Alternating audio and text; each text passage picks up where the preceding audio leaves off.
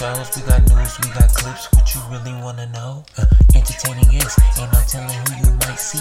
Entertaining guests, like it ain't telling who he might be. You can say anything in your rap if you really heat like bada boom and bada bada bow and bada bada beam. If you join the show, then you might learn a little couple things, like how I'm trying to make this bar rhyme with positivity, like how I'm trying to say I'm unselfish with magnanimity. This show might just change somebody's life, the possibility. Yeah, that's the word for it. Man, I told you this song was too long. We need to cut it a little bit. Just a little bit, you know, it's too long, you feel me? And now, podcasting with pride from a downriver suburb of the greatest city in the world, Detroit, Michigan. It's Wednesday night. Welcome back to Bright Side of the Hump. We are here to get you on that glide to the weekend. It's February 15th, and I hope your Valentine's Day was romantic, fantastic, and all Hallmark told you it could be. We're over halfway through February, everyone, so give yourselves a pat on the back. Old man Winter is on his old bony geezer knees at this point. Tonight's guest joins us from the Big Apple. He's a remarkably successful stand up comedian, and that's his second career after one in finance on Wall Street. The Ivy League educated Shaun Eli will chat with us in a moment. First, though, Crisis Text Line provides mental health support via text by simply typing home, H O M E, to 741 741 and connecting you to a counselor who can share mental health resources. It's a wonderful, practical, life saving service that needs three things from us volunteers, money, and help getting the word out on social media. Go to the webpage for this podcast and click on the donate link for all the details on how you can help. Patrons of the bright side, we have in our midst one of the smartest stand up comedians working today. He's a New York Times featured, Ivy League educated laugh factory whose headline shows on five different continents. He spent two decades on Wall Street after graduating from the Wharton School of Business at Penn. He operates the Ivy League of Comedy. His jokes have been used by Jay Leno, Jimmy Fallon, and Conan O'Brien, and he can race a dragon boat with the best of them. Ladies and gentlemen, this man could make Marie Antoinette laugh at his guillotine jokes. Without further ado, please welcome Shaun Eli to Bright Side of the Hump. Welcome, Shaun. Thank you. Now that everybody hates me, I do have to point out that uh, there is no actual IQ test required to be a comedian. So, Very good. You were part of the Wall Street in the 80s, Shaun. How much did the Gordon Gekko line, greed is good, match the pulse of the financial industry in that era? I think I started in 90, so I will deny any knowledge of that. Okay, fair. I, I was not on the crummy end. I was not on the, you know, taking companies private and disassembling them and firing people part. You were in the clean side? Oh, I was on the nice side. Very nice. And it was all puppies and pizza with my side of the business. Very good. Well, you're from New Jersey originally, right? Home to a. No, no, no, no, no, don't say that. No, I'm from New York. No, I wrote an article on com- lawyers who became comedians for New Jersey Lawyer magazine, but I'm neither a lawyer nor from New Jersey. Well, you know, New Jersey had all kinds of funny people. I was going to include you amongst them, but that's okay. Who were some of the comedians you admired? Uh, wait, who are the funny people from New Jersey? Jerry Lewis, Flip Wilson, Jon Stewart, Bill, Bill Maher, and Chris Christie. Yeah, okay. I, I'm going to dispute some of that list. That's fair. um, but yeah, Jon Stewart's very funny. I, you know, people ask me who my inspirations were, and I feel like a jerk saying I don't know that I have inspirations, but there's a lot of really funny people to look up to in comedy. And Sure. So, I mean, Jerry Seinfeld, Jay Leno, uh, Rita Rudner, and I could name, you know, half a dozen people nobody's heard of who are the funniest people in the country. I guess you're known as a clean comic, correct? Yes. When I started in comedy, I was given advice that said if you can be clean, be clean because it gives you more performing opportunities. Because if you're a dirty comic, you really, the only place you can work pretty much is comedy clubs, unless you're big enough that you can sell out theaters. But if you're a clean comic, I do corporate events, I do charity fundraising events, I've done private parties in people's houses or backyards. So if you're clean, you know, I do shows in synagogues. And all those are opportunities that comics who aren't clean don't have. That's an excellent point. Uh, it, it's not a moral opposition to it, Oh, not at all. right? I mean, there's a time and a place for everything. I don't think somebody should go into a synagogue and be a dirty comic, and the synagogue wouldn't appreciate it either. But Right. if people know what they're going to see, then and they like it, that's fine. Listen, I don't happen to like hip hop, but I don't dispute it as an art form. And if people want to go hear hip hop, go. What's the worst thing about going to an Ivy League school, Shaun? Um, well, my parents would probably say the tuition. um, I don't know. I never really thought of it that way because I guess for some people it's very competitive. For some people it's stressful, but I just pretty much did what I wanted to do. And I didn't graduate with a 4.0, so Yeah, right. That means you didn't try too hard. That's good. You still got your diploma in the end. I didn't want to make the people who, who cared about GPAs feel bad by getting better grades than they did. You are very generous. Oh, That's yes. kind of you. Yes, yes, magnanimous.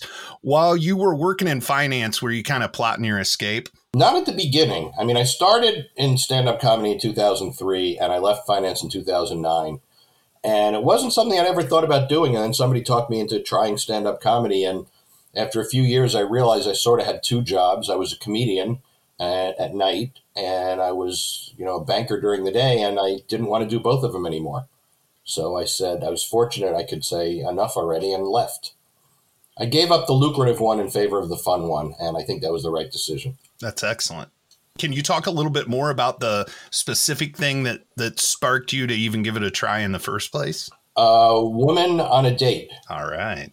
Uh, I'd been actually, I started writing jokes for late night TV in, I don't know, 1991 or 1992. Whenever, whenever it was that Jay Leno started on The Tonight Show, I called and I pitched myself as a freelance writer and I started submitting jokes. And I guess on the date, I happen to mention this because I think it's a selling point for, you know, women always say the number one quality they're looking for in a guy is a sense of humor. So it's certainly worth bragging about especially if you're not funny on the date. But I guess she thought I was funny, and she said I should try stand up comedy. She had done it a bunch and, and thought, you know, maybe I should give it a try. That sparked where you are today. How about that? Yeah, you know, one date changed my life. Yeah. That's it. They could make a, a rom com about that. Well, you know, you, people talk about what factors are necessary for success or what you should be doing. And I think most things in life are completely random. And if you think about career choices or classes you take in college or having a good or bad or influential or non influential teacher or winning or losing a sporting event or meeting somebody, so much of what happens to you is totally beyond your control. which makes it all all the more interesting. Oh yeah, I mean, I suppose scary too because there are people who plan their whole life and doesn't work the way they planned it. Yeah, absolutely. What's the most remarkable gig you've ever performed? Remarkable. I don't know in what way. Uh, for you, you choose. Uh, remarkable from uh, oh that didn't go as well as I hoped it would go, or remarkable in terms of that went better than I ever could have anticipated, or you know something crazy happened. All right. Whatever. All right, you want crazy stories? Yeah, let's hear it. All right. I, I, yeah, I was reminded of this uh, yesterday. I was doing a corporate event about 10 years ago, and it was their holiday party. And the guy who hired me said, Our company has a rule we can't have an open bar at our events. So what I did was I got a bunch of, you know, American Express or, or Visa gift cards, and I said they were going to be used as door prizes. But what I actually did, he told me, is I went to the bartender and I said, it's an open bar until these guards are empty. So until the money runs out, it's an open bar. And he told the staff that. So, of course, the staff's attitude is, well, if I want to drink, I better get drunk fast because they're going to cut off the bar when the money's gone. So some of the people there are really drunk. Yeah. And when you're a comic at a comedy club or even the theater, if, if somebody's unruly, you can deal with them. You can be mean if you have to.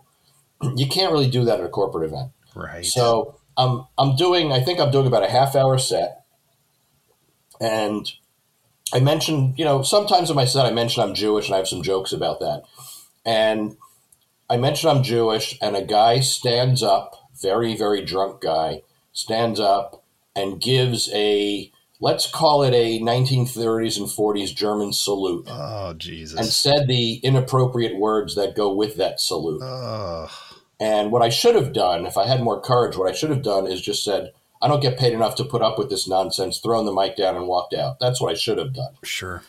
Uh, what I did is, you know, because he was, he was, by the way, he was disruptive the whole way through. And I tried everything I could think of. You know, your annual review is tomorrow morning. HR is at the table over there. You know, everything I could do to get him to stop being disruptive, and I couldn't. And then when he did that, I said, you know what? I'll bet you $20 you can't shut the hell up for the rest of my set. And he said, deal. And I said, no, put your money down. I put $20 on the table. He put $20 on the table. He shut up for the rest of the set. And when I said good night, he said, hi, I win. And I said, best $20 I ever spent. Oh my And lord. three people came over to me and gave me, I only took the first one, but three people came, came over to me to hand me $20 bills. Ugh. And I hope he got fired, but I have no idea. Uh, um, what year is this that this occurs? Uh, I can look it up if you really want.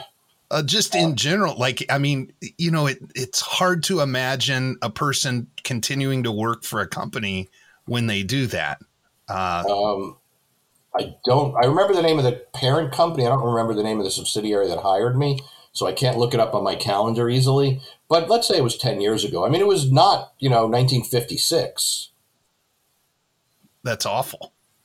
But the way you I- handled it's marvelous. But I, I understand what you mean about you know like you know walking out would have been completely reasonable. I think you know. I think I can tell you a happier story.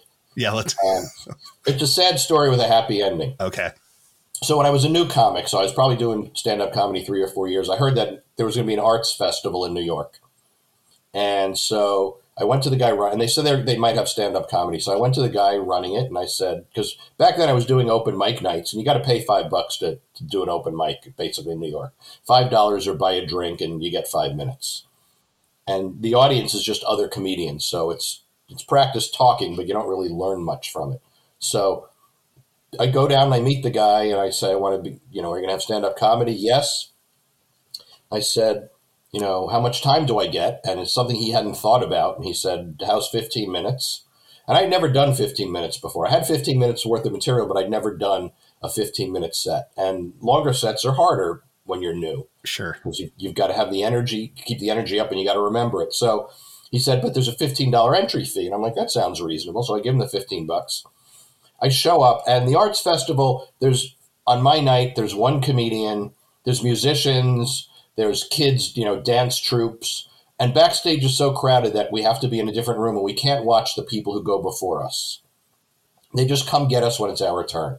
So they come get me and they introduce me, and I go out on stage, and there's, I don't know, 35 people in the audience. Blank stares. I don't think I got a smile for eight minutes. Ugh. And then maybe by like 10 or 11 or 12 minutes, I had a few people laughing. And by the end, they were okay. But, you know, when you have, in your first eight minutes, you have 30 punchlines and you're not getting even a smile, I felt like I was performing for an audience that didn't speak English. It was just awful. Yeah. And I left pretty much in tears. And that was a Sunday night. And I still, by the way, I was still a banker at the time. Monday morning at lunchtime, I'm in a store. This is the most amazing coincidence. I'm in a store, and a guy comes over to me and he said, "You were very funny last night." And I said, "Well, I am a stand-up comedian, but uh, not last night. I was awful last night." And he said, "No, you were funny." And I said, "I didn't get a laugh for ten minutes." And he said, "Do you know what you followed?" And I said, "No, I couldn't see the person before me. What was it?" And he said it was a woman who told a story, her life story about being sold and basically forced into an arranged marriage as a young teenager and being beaten and assaulted and sexually assaulted on a daily basis by her husband Oh. until she could escape and made her way to America. He said, We were crying when you took the stage and you cheered us up. People talk about other comedians or what it's hard to follow. That was the hardest thing I ever had to follow. Of course. Uh, you know, no one's primed to laugh. Like you said, the the gentleman even recognized that you were funny. You just brought them back to equilibrium. They'd been all the way at the other end of the spectrum, right? And you you got them back to not sobbing. That way. but you, as a comedian, there's no way you could read that in the moment. No, and I don't know what I would have done had I heard the story. If I'd you know been closer to the stage right. they brought me out and heard the story. I think I probably would have said, "You don't put a comedian on now, put a musician on." Yeah. You know, to, but I didn't have a choice. I went out. I no. didn't know, but it worked out okay in the end. But like for for 20 hours, I was miserable. I'll bet. Well, those are two very remarkable stories. Thank you very much. As a, you you met and exceeded the task there. Uh, what was your biggest challenge in shifting careers? Uh, my parents. Okay. telling telling parents who lived through the depression and thought education and financial security are the most important things. Yeah. That I was throwing that all away to do something that might not pay any money. Yeah. That was the hardest part. But I I worked out. My father was an accountant, and I had a business plan and I brought it to him. And he, he was always worried I would lose my house because when he was a kid and the depression hit, the bank took away the house he grew up in, and he, the family of about you know 20 or 30 people were stuffed into a one bedroom apartment. So losing a house to him was the most frightening thing in the world, and to me it would be like you know I lost my house and moved back into an apartment. Right. But didn't happen. I'm still in the surprisingly this many years later, still in the same house. Still in the game too. That's uh, yeah. It, well, you yeah, your parents obviously valued education a tremendous amount and spent a a tremendous amount helping you acquire that. As parents, you just want your kids to be able to, you know, take care of themselves. Well, it worked out very well actually because I'm free, you know, in the day. I work hard. I work a lot of hours, but yeah. on my schedule. So with free time in the daytime, my parents, you know, when they got old and needed a lot of looking after, it was something I could do because I'd be around in the daytime. Sure. So I could take them to doctor's appointments. I could go, you know, if eventually at a home health aide, and if she called up one day and said, you know, we need toilet paper, I could be there in 15 minutes with toilet paper. Little little hidden advantages. Um, what about the truth is? Full blown enterocolitis will infect nearly 10 out of 10 men over the age of 37. For over 25 years, the National Enterocolitis Foundation has waged a war against full blown enterocolitis and its side effects. While medical advances make survival of the disease almost certain, the most embarrassing side effect, post-micturition dribble, known colloquially as P drip, persists. There is no known treatment for PMD. But the folks at CalicoCutPants.com got you covered. They've created designs that mimic the pattern of small, round urine stains in your lower groin area. CalicoCutPants.com creates pants in a variety of colors and stylish fits, and all of them come with their trademark print to camouflage your PMD symptoms. Make living with enteritis easier. Go to CalicoCutPants.com and buy a pair today.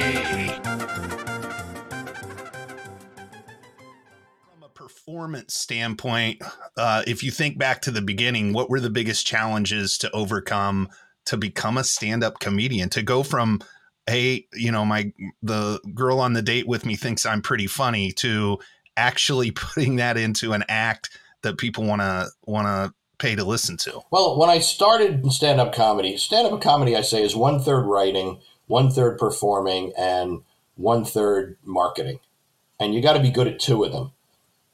And when I started, I knew I was a good writer because I've been writing jokes for a long time. I knew I, you know, that I knew how to write a joke, and I started by taking a class. And my, so I wasn't fearful that my jokes weren't good enough. I knew I was going to be a terrible performer because I was new. So I knew I did, did, I would do the best I could, but the performance wouldn't be very good. My only fear was really forgetting my material. So for a long time, that was a fear and it's only happened to me twice, and both times I managed to get through it fine. But that that, that I think is the biggest challenge was the biggest challenge for me. But performing, you start out bad and you get good. Nobody starts out good at everything or anything. You think about it. The hard part of stand-up comedy is you compare it to a musician. So you get a kid who plays the violin or a guitar. They start when they're just a few years old and they're going to be squeaky and terrible, but everybody encourages them because they're kids and you expect that. In stand-up comedy, you start as an adult and people expect you to be good right away, and it doesn't work that way. So you're going to suck at the beginning Get over it. Watching grown men and women fail isn't as cute as it is watching uh, little kids fail at the at the little performances they're doing when they're when they're just learning. That's a great point. Right. Well, you don't even think of it as failure. You just think of it as, oh, he's been playing the violin for a year. That's what a one year violinist sounds like. But people expect a one year stand up comedian to sound like Jerry Seinfeld, and it's not going to happen. Right. The other thing about musicians versus, uh, and this isn't at all downplaying the difficulty of being a good musician, but when you're in a band, you get to keep playing the same songs over and over and over and over and over again. Comedians don't necessarily get to tell the same jokes over and over and over and over again. You've got to well, that's the keep thing. people want people see Springsteen, they want to hear Born to Run. For the most part, people don't want to hear the same joke over again because there's no surprise in it. you'd written jokes for uh, like the Jay Leno show and sent them in and had him uh, perform the jokes, correct? Right. Like, right. Yes. And so, did you feel liberated in some way from a writing standpoint? Because I would assume that some of the things that you're needing to write for the Jay Leno show are current event type stuff, things that. Oh, yeah, everything I wrote for the Tonight Show was it was current events. So you're panning from a stream with a lot of potential. right. yeah, Well, every day a new newspaper with new news lands on my doorstep. And then you had taken a class. I took a class in stand up comedy, but that was what when I started performing stand up. When I was writing jokes for TV was before started before that. So there was no class in joke writing that I took. It was just, oh, here's this funny thing that happened in the news, and here's my take on it. Do you ever try to impart that wisdom to others? I've done. I haven't taught a class myself. I've helped other people teach classes, and uh, at Gotham Comedy Club, they had an open mic night for a while. And when the, the owner of the club started the open mic night, he said, I want to do something different. I don't want it just to be, you know, another back room of a bar, comedians trying out their mater- new material. So I said, why don't we introduce the idea of feedback? So the open mic there, and this is caught on a lot in a lot of other places, is, you know, instead of doing five minutes of stand up that nobody listens to and then the next person does it, you do three minutes of material and then the other comedians give you feedback on your material. And so that I was pretty senior for an open micer at the time. So I was definitely helpful doing that. So that was sort of teaching, but it wasn't formal. When you do a corporate gig, uh, do you do any recon ahead of time? Like I think I, I was thinking of, you know, like when Linda in accounting brings sauerkraut to lunch, you don't want to sit next to her. You know, do you talk to anybody ahead of time to try to find bits of, you know, funny? That I that specific type of thing I don't do because Linda from accounting does not want to hear that her sauerkraut smells. Right. Everybody will laugh except for Linda.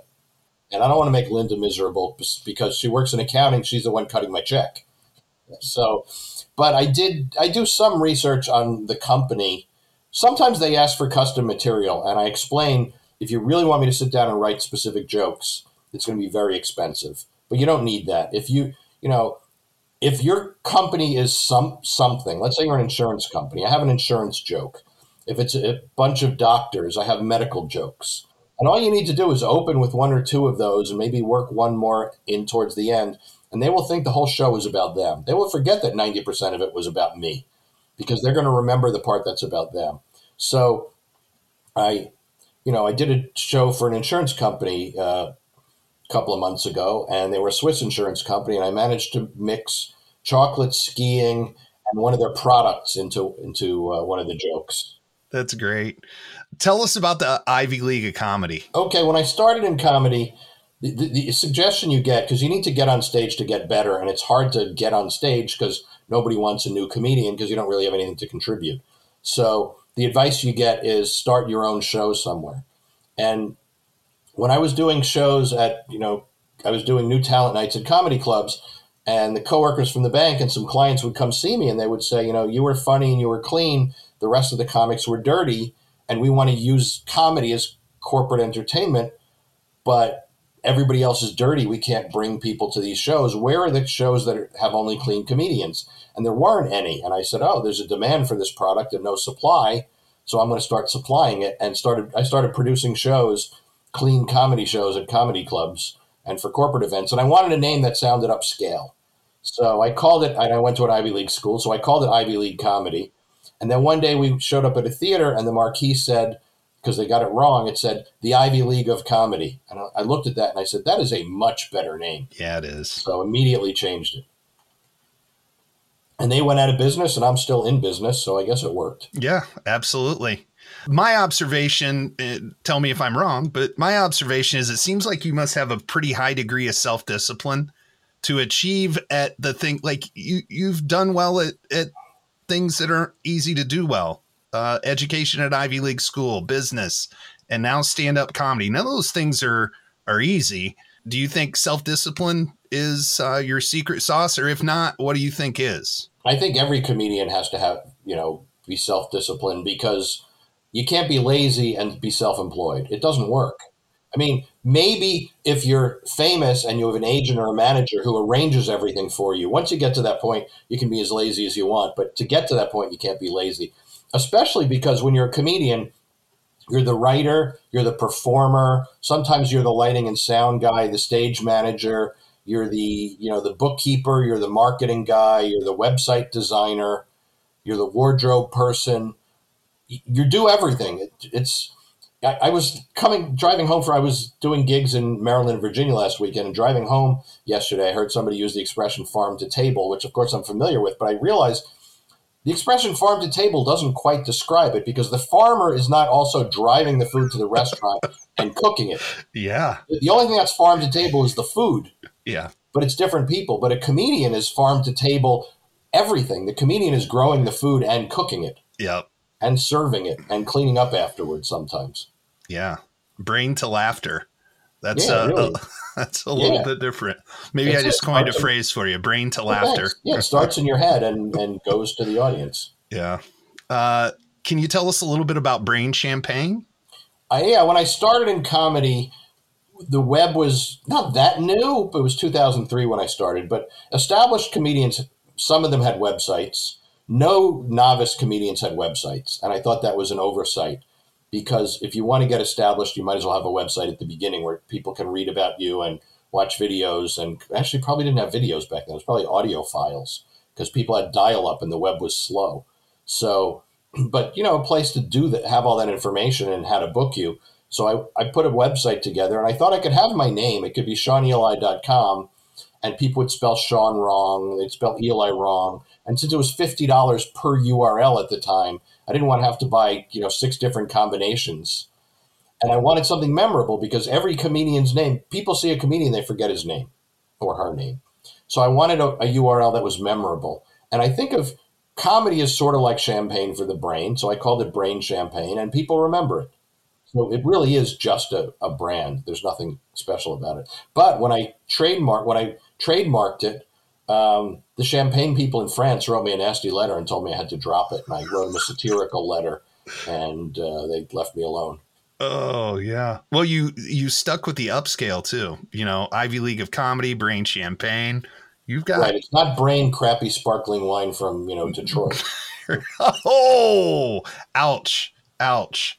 Well, if Uh, there's good if there's good sparkling wine from Detroit, I've not had it yet. Uh, I'll turn you on to it. How about that? Okay, send Yeah. me a case. Yeah, absolutely, absolutely. It comes in a cardboard box, no no wooden box. So I would, I would be fine with that, and if it's bad, I'll find something I can. I would say clean my carburetor with it, but it's been a long time since I've had a carburetor. yeah, exactly. Uh, what other projects do you have in the works, Shaun? Uh, well, we just finished one. I just shot. I just released on Amazon. The Ivy League of Comedy live from the Emelin Theater is on Amazon. It's six comedians. There are six of us performing. It's a ninety-minute show. There's also scenes of us talking backstage, so you can hear what comics talk about when the audience isn't there. And also, we do Q and A with the audience at the end. So the audience asked us questions, and I think it's five bucks to rent. Awesome, and that's on uh, Amazon. It's on Amazon, the Ivy League of Comedy, live from the Emelin Theater. Yeah. Oh, also, my I would say my website, brainchampagne.com, has a lot of information on it. It's not just oh here here's you know here's Shaun's photos. There's over half a dozen performance videos, and there's fifty thousand words worth of jokes on my website. To give you an idea how much content fifty thousand words of jokes is, the average novel is under hundred thousand words. So that's a lot of jokes. Yeah, you're prolific. I also I send out a, an email every month with original comedy and stories from the world of stand up, and you can subscribe for free on my website. Shaun, it has been a pleasure. You put joy into the world with barrels of laughs. That's just good, clean living, my friend. All the best in your endeavors. Brightsiders, please check out Shaun on brainchampagne.com. It is a magnificent repository of comedy with the caveat only go there if you're interested in laughing. No, actually, go there if you're interested in crying, and I look forward to disappointing you. Very good. Cheers. Thanks. Hey, Brightsiders, can you feel that? You're on the glide. Quick favor, though. Give the podcast a five star rating and write a brief review for me, will you? Hit pause and do that.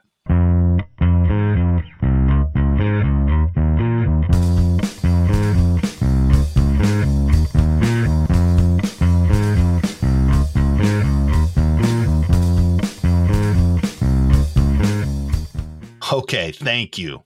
Also, please share us on social media or at a fish fry. The beer line at a sporting event would be a bright side crowd, maybe even in a support group. Wherever you see fit to spread the good word for us, please do.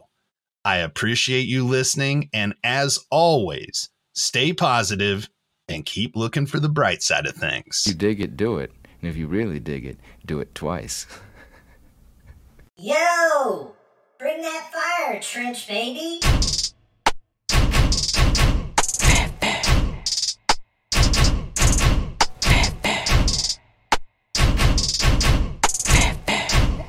One Richie go Hey, fuck all the talking. You want me? Come get me. My niggas don't care if y'all little niggas toting. He wanna argue and text when I catch on my side, man. I swear he be different in person. I'm tryna stay out that way with just me and the gang. I be busy, I'm running up tokens. Fuck all the distance, just send me the Addy and my nigga slide to something like lotion. Fat, fat, fat. Five, five, sixes. He got the leaning like he off the potion. He on the floor steady begging for life. He was coughing up blue while we laughing and joking. I'm really sliding in something that's stolen. I had a talk with my brody, I'm chosen. I'ma get rich and I swear I'ma show him. He said keep rapping, so I'ma keep going. Exploring the city and getting it poppin'. We scattering out like a human of roaches. Fuck all the hoes, bro. I'm tryna stay focused. It ain't no love, I ain't showing emotion. Broke all the body and he just been itching. When we in the street, we just caught in a rolling. Something like windows, we sliding, they open. Janitor boys do the wet and soaked them. Fucking with hoes and be thinking with dicks, bro. I guess you ain't heard about murder, she wrote it. Chilling with demons, I skillin' for free if a bag in the air. Do you know they get on it? Never stay lacking, forever stay posted. And I remember them nights to know he there no lights, but I swear we ain't never had motion. Caught him at night, he was at a green light, boy. He knew if You grabbed me, the doctor, I saw him. Get in that room and start talking and folding.